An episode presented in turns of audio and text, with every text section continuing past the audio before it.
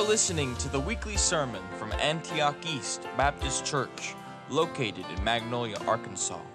For more information about our faith and local congregation, visit antiocheast.com.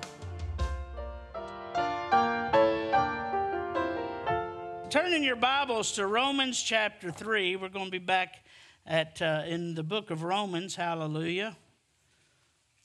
And we started this message, well, last week, I suppose, wasn't it? Last week we started uh, this message and only got two points in, but my introduction was quite lengthy.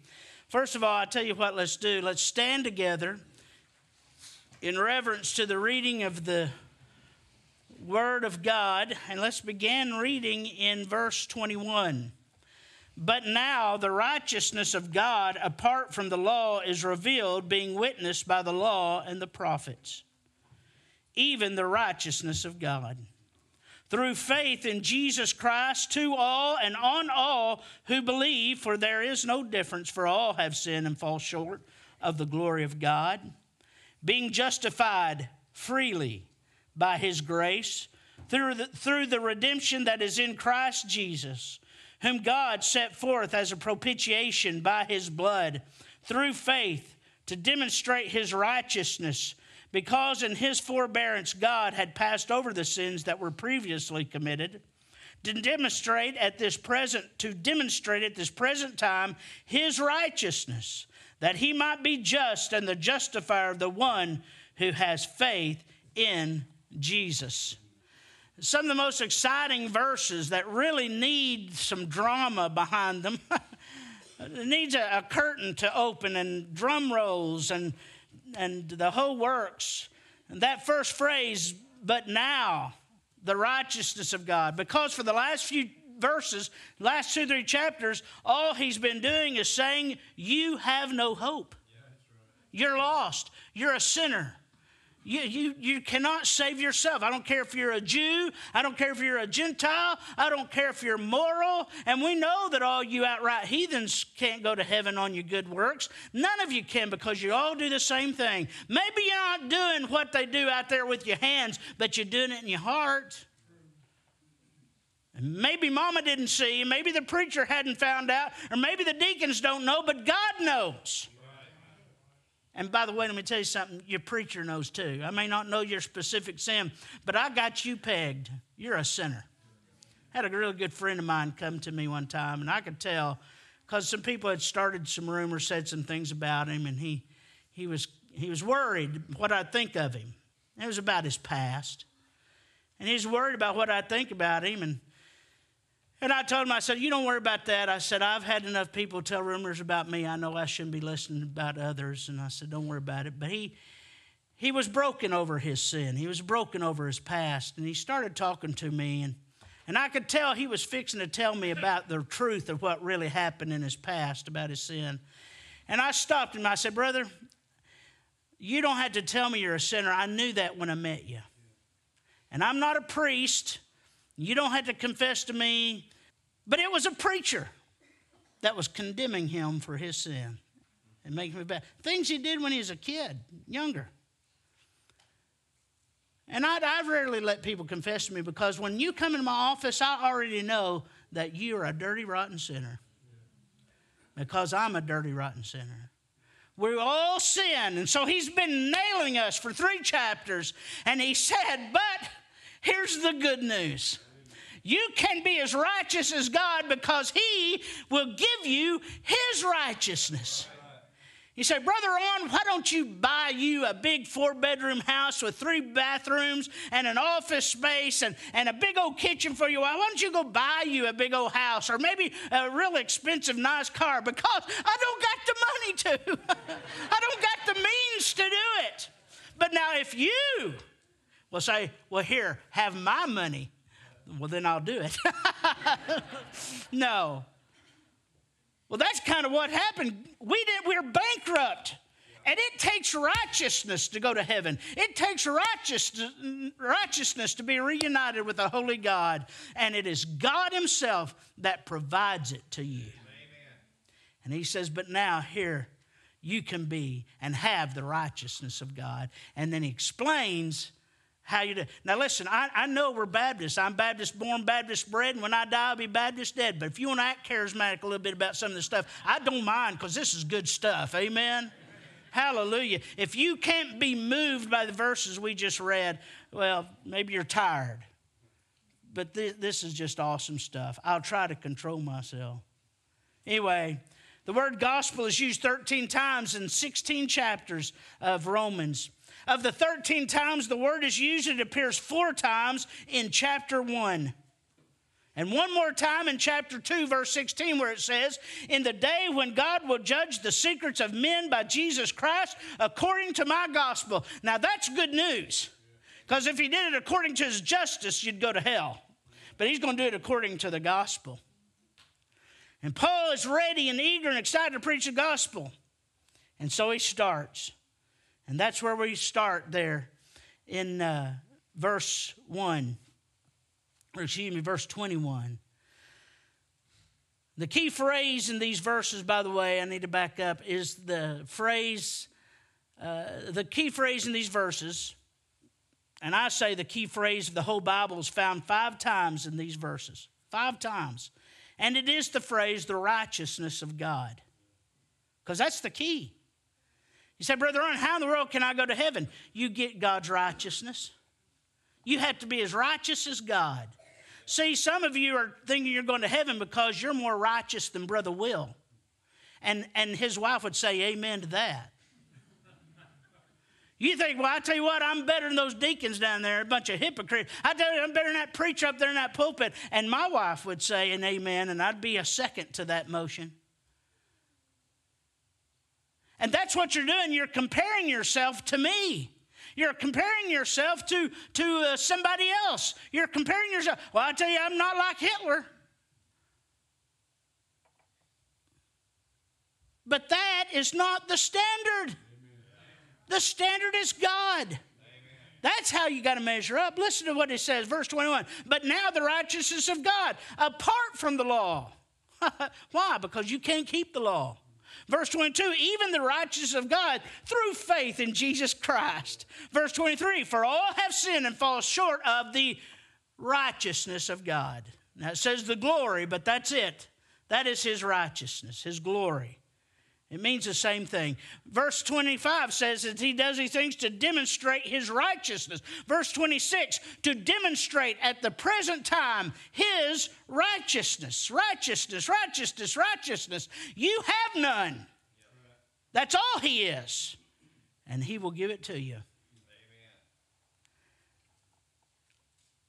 Paul said in Philippians 3 9, I want to be found in him, not having my own righteousness, which is from the law, but that which is through faith in Christ, Jesus Christ, the righteousness which is from God by faith. Hallelujah. That's a great verse. I, I, I was looking at that verse again, Philippians 3 9. Man, that is an awesome verse. But let's get into it. Number one, we've already covered this. I got to go quicker than this the righteousness of God can be attained, can be had apart from the law. Hallelujah. It has to be, or you'll never get it. Galatians 2:16 knowing that a man is not justified by works of the law but by faith in Jesus Christ. Even we have believed in Christ Jesus that we might be justified by faith in Christ and not by the works of the law but by the works uh, for by the works of the law no flesh shall be justified. That is an awesome verse too.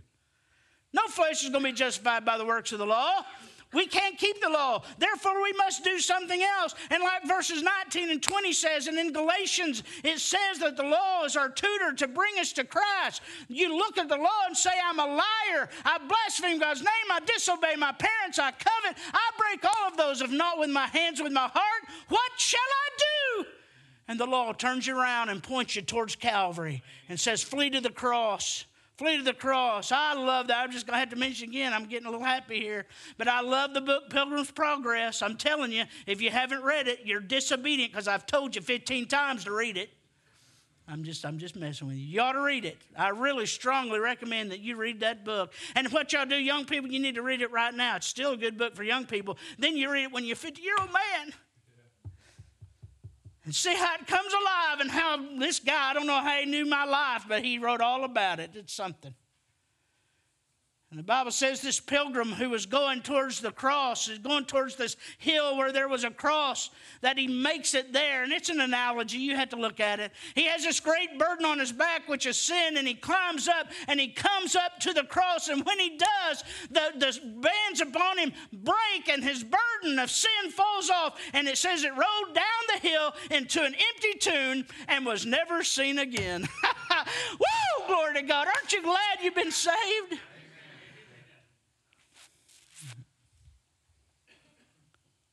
Number two, not only is it apart from the law, it is achieved by Christ Jesus. It's not that God just willy nilly, and I'm getting ahead of myself, but that's okay. God doesn't just willy nilly save you. doesn't He's not like some doting grandfather up there looks at you and says, You know, you shouldn't have done that. And you say, Well, I'm sorry, granddaddy. Well, all right, come on in. No. God deals with us justly injustice. Oh, everybody, everybody wants to talk about how loving he is. I tell you what, I, I have stood in a courtroom where the judge that I knew, and he was a loving man, but my friend, he had to exact justice at that moment. And God will exact justice every time. Every time. And so, my friend, you're saved and you get the righteousness of God. Not, listen, it's free to you, but it was expensive. And Jesus paid for it on the cross. Jesus took the wrath of God on you so that you wouldn't have to have the wrath of God. Jesus Christ was our propitiation, our atonement. He redeemed us by his blood, as we talked about during this. Look at this. Verse 22 says it's through faith in Jesus Christ. Verse 24 says, in Christ Jesus. And verse 26 again says, in Jesus. He justified us by His grace. He justified us through redemption. He justified us by propitiation, which that word propitiation is a big word, but it's an awesome word. It, it actually means mercy seat. And it's a place of atonement. It's the place of atonement. And He atoned with His blood for us. And we are justified by His blood. Now, that catches us up. And I mean, spend that much time on that, but I just get all wrapped up. I'm sorry. I get wrapped up in it. The third thing is that this righteousness of God is attained, you can have it through faith. Through faith. And by the way, um, faith alone. Faith alone. The word faith and believe are basically the same word. One is a verb, one is a noun. They both come from the root word pistis in the Greek. And they are used, it is used, that word is used, the Greek word is used 60 plus times in the book of Romans. They are used four times. The word faith basically is used four times in our text. Verse 22, he says, It is through faith. Verse 22 again, to all, all, to all and on all who believe. It's basically the same thing. You, you, you place your faith and you believe in Jesus. Verse 25, it is through faith. And verse 26, faith in Jesus. Faith in Jesus. Now, let me tell you something about faith.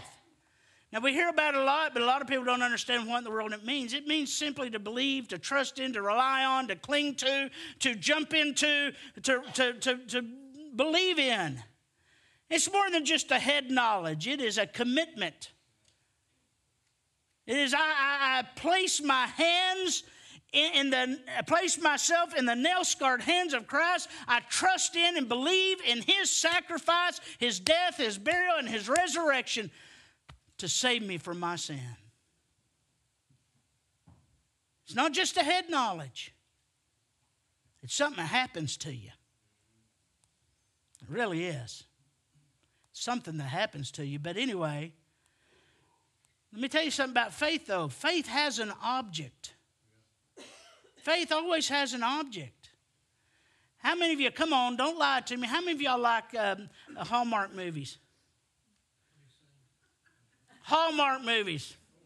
Yeah. Rest of you lying. I know you secretly watching.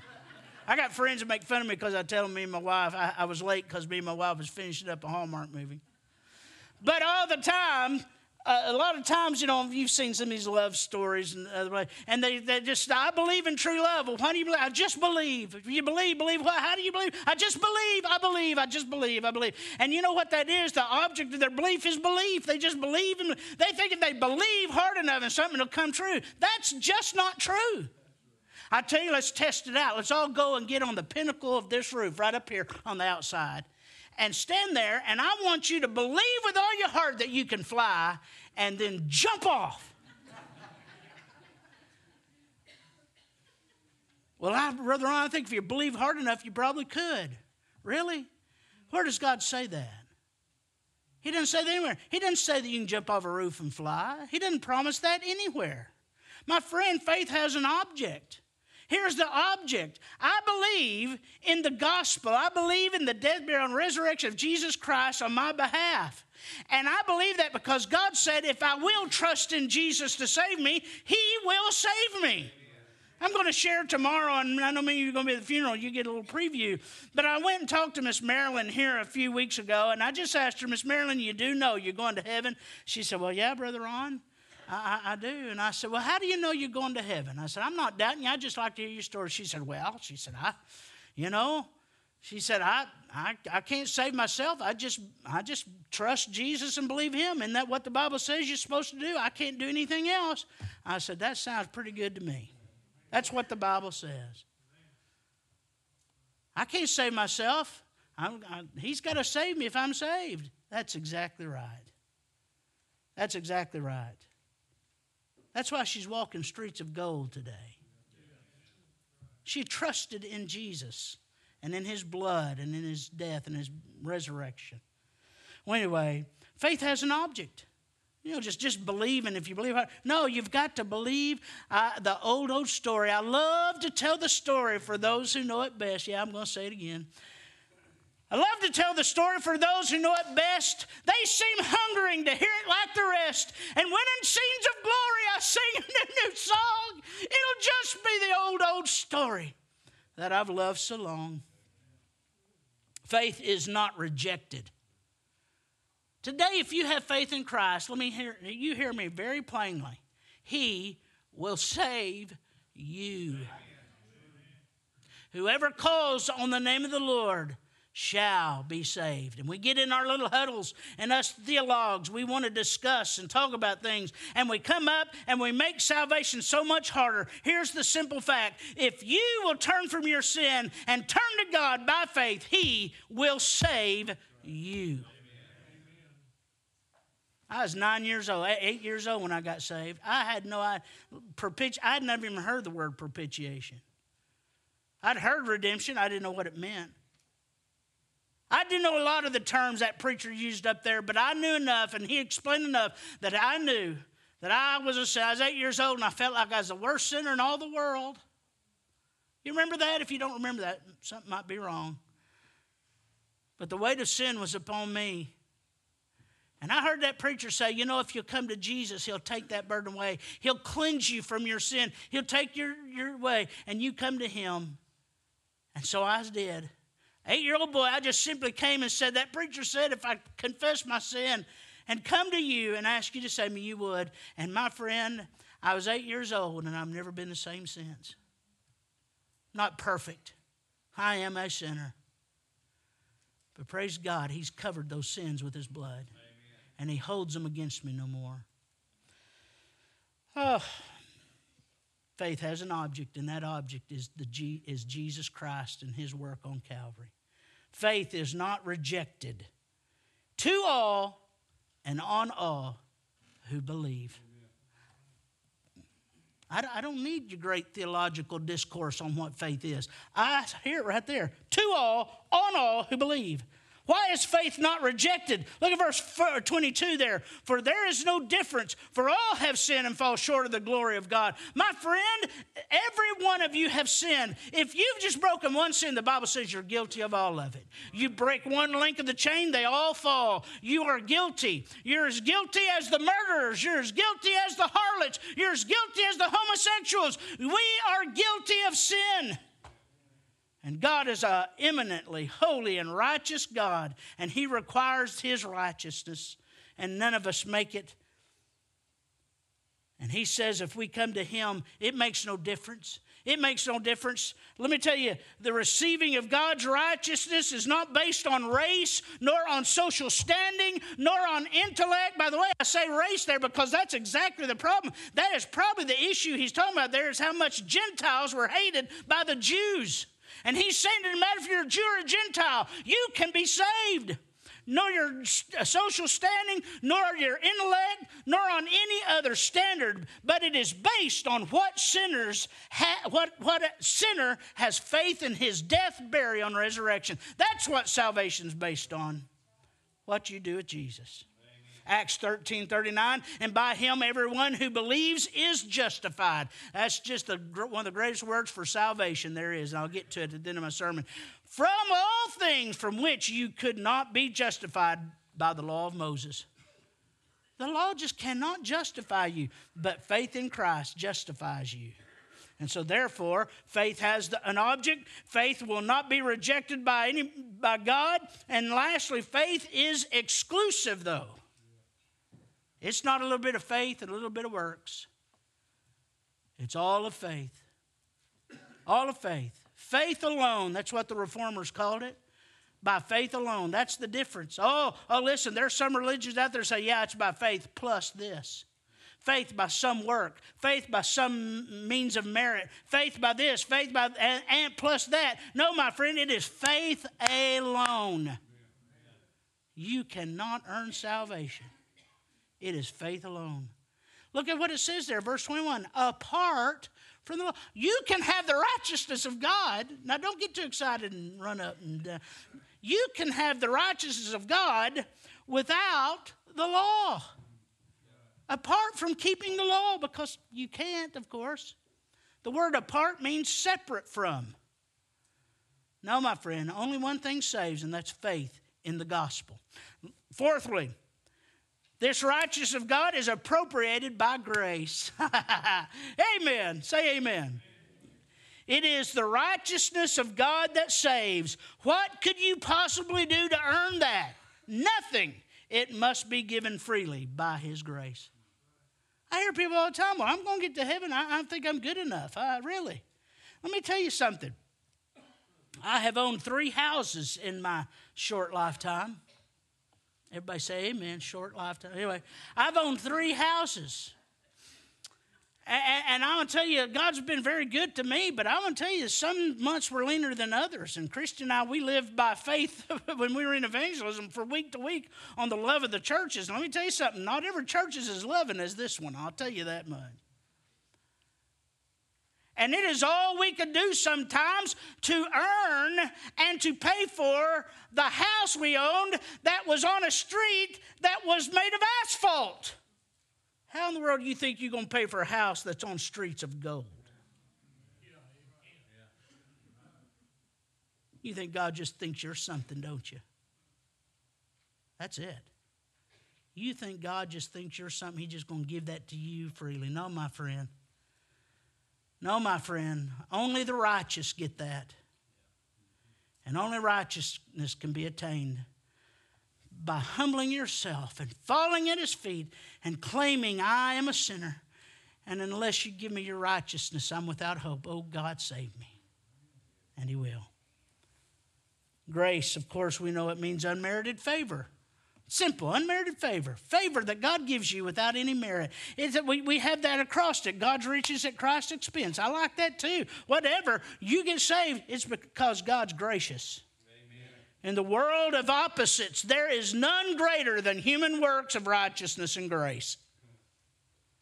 For there is no greater chasm than the one between the holiness of God and your sinfulness.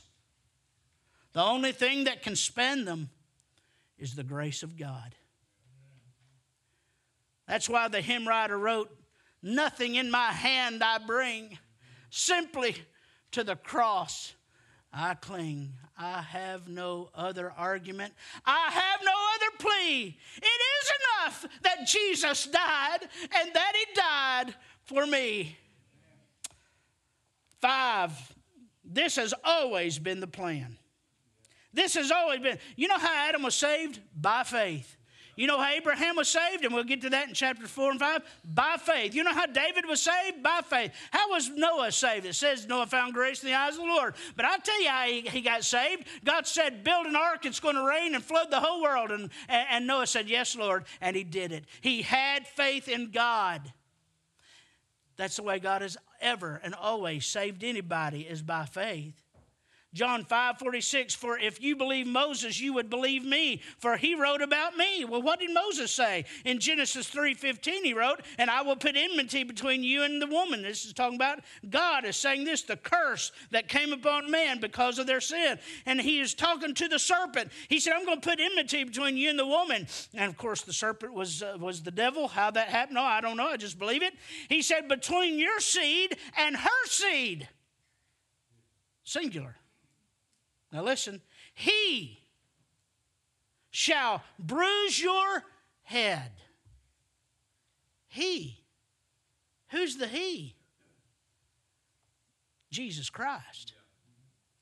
And you shall bruise his heel. In other words, what you do to him, although the world looks and says, Oh, Satan's in control of this world, isn't it awful what Satan does? Isn't he terrible? I want to tell you something. It's just a bruised heel. Jesus Christ, through his cross, has crushed the head of the serpent, my friend. Don't worry about the things the devil's doing in this world. He's already lost. In this world, Jesus said that He promised, in this world, you're going to have tribulation, but you ought to be a good cheer. I have overcome the world. I've got to go on quickly. Moses also wrote in Genesis 3:21, also for Adam and his wife the Lord God made tunics of skin and clothed them. Now you can disagree with me on this if you want, but I think this is an illusion and it alludes to the sacrifice of Jesus Christ. They had made fig leaves and sewed them together. Probably kind of neat at first, but after a while, you know what leaves do? They dry out. They are insufficient to cover your nakedness. And God knew it. And God killed an animal in the, in the, in the garden, and He made them skins and covered them.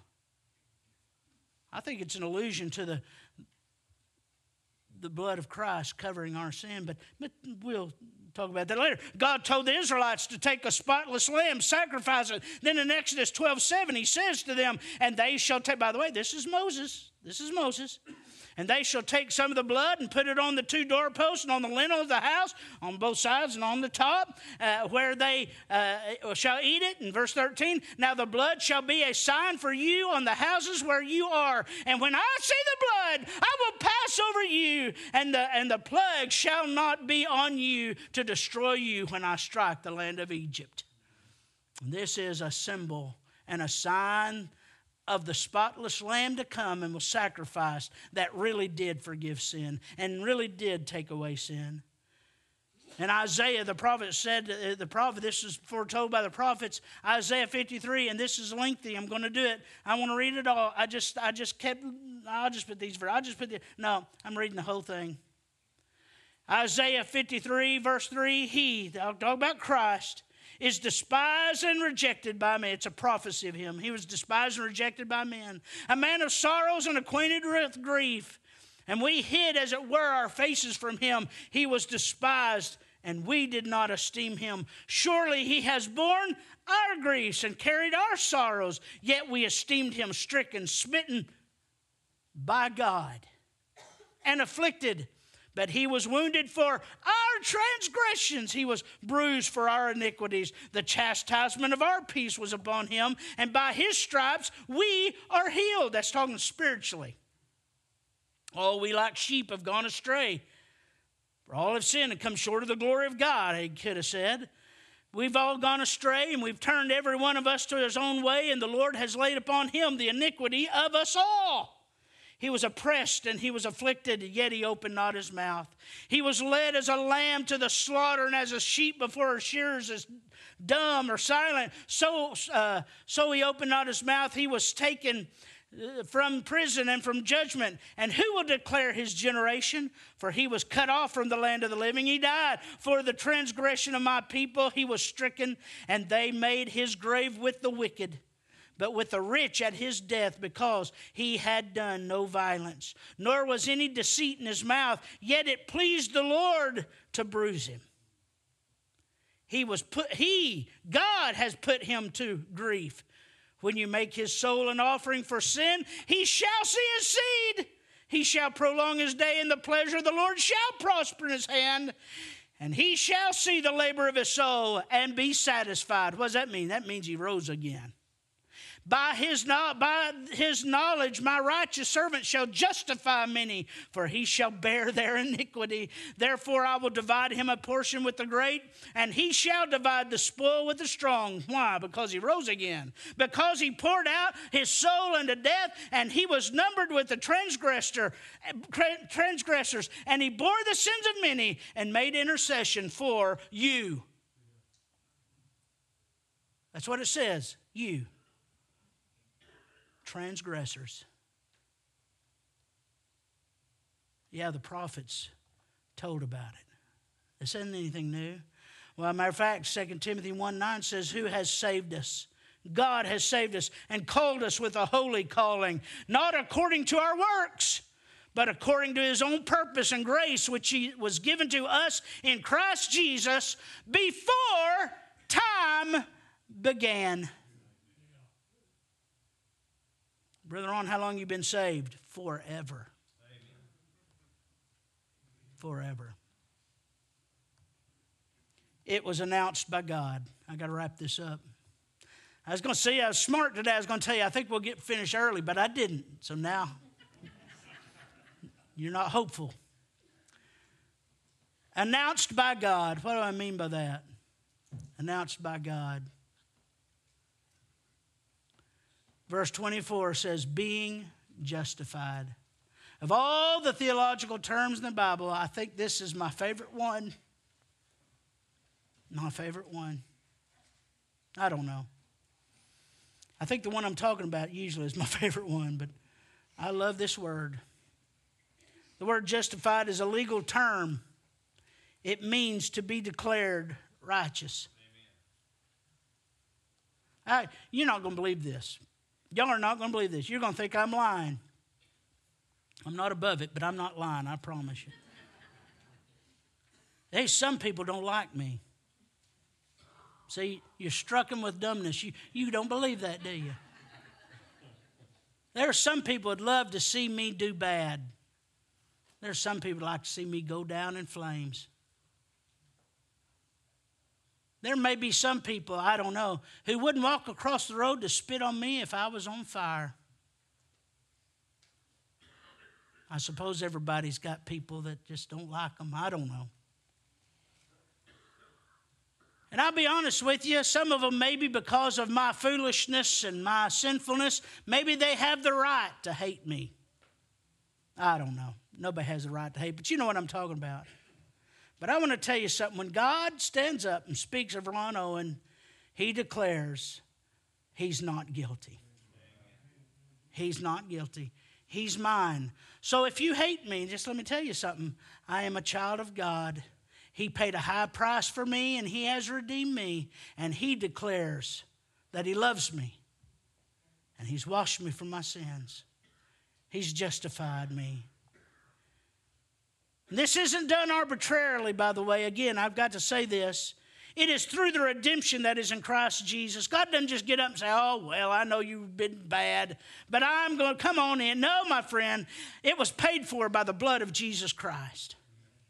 The reason God can announce that I am guiltless and that I have been justified is on the basis of the high price and sacrifice of Jesus Christ on that bloody nail pierced cross. It is through the redemption that is Christ Jesus. It is by propitiation, atonement by his blood. Our sin is not just swept under the carpet, it is paid for by the sacrificial death of Jesus Christ. This is his demonstrated righteousness. This is what it says demonstrated righteousness. Jesus dying on the cross was demonstrating the righteousness of God. This is how he is just when he is the justifier. How can he be just in declaring Christy Owen guiltless? How can he be just by declaring Brother Jack Long guiltless? Now, they're good people and they're good men, but we know they're sinners. How could God be just? He's just because Jesus Christ paid for Brother Jack's sins. Jesus Christ paid for Christy's sins. Jesus Christ paid for my sins. That's how he's just in doing it. This is how all the Old Testament believers were saved. Look at verse 25. We're almost finished. Stay with me. Because in his forbearance, God had passed over the sins that were previously committed. That sounds like God, you know, he just, well, forget it. No, no, no, no. This does not mean that he overlooked their sin, but that he was merciful, gracious, patient, and long suffering with them until Jesus came. In other words, he did not he did not destroy them immediately for their sin. He waited until Jesus paid for their sin to deal with their sin. And he did deal with their sin on the cross through Christ. Two more things. And we're going to go home. This is the gospel. You know, I wrote this all out and I thought, why am I doing that? I should just read the scripture over. But these were my thoughts at the end of studying all this. I have sinned, all have sinned, and God is holy. Yet, through the blood of his own precious eternal Son, Jesus Christ, he atones for our sin. Being the propitiation, the atonement, the mercy seat through, through the shedding of his blood, and in so doing, he provides his righteousness to us the righteousness, not by our own works of righteousness, but giving it to us freely by His grace through faith in His sacrifice. When we believe in Christ, God declares us not guilty and declares us righteous before Him.